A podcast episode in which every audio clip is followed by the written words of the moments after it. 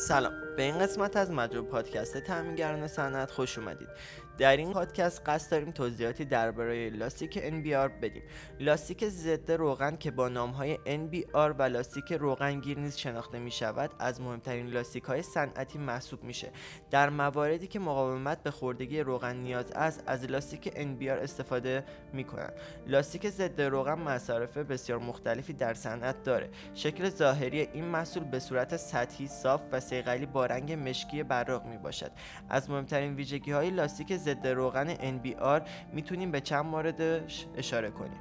مقاومت در برابر کشش و سایش مقاومت در برابر خورندگی انواع روغن های داغ صنعتی انعطاف پذیری بسیار مطلوب مقاومت در برابر حلال های صنعتی آب نمک ها مقاومت در برابر نفوذ گازها عایق جریان الکتریسیته مقاومت در برابر اوزون و تابش انواع اشعه های خطرناک مثل فرابنفش و ده ویژگی دیگه که به شما کمک می‌کنه که مناسب ترین محصول رو برای صنعت خود استفاده کنید.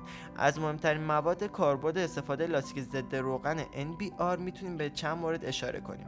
کاربرد در صنعت هوا فضا صنایع مربوط به نیروگاه ها پتروشیمی ها به عنوان مثال کاربرد در درزگیرها و شلنگ های سوخت مناسب برای استفاده در پمپ های سوختی و همچنین مخازن سوختی مناسب برای استفاده در تولید کفش های ایمنی و دستکش های ایمنی کاربردی در ادوات چاپ و قلتک و چرخهای متحرک.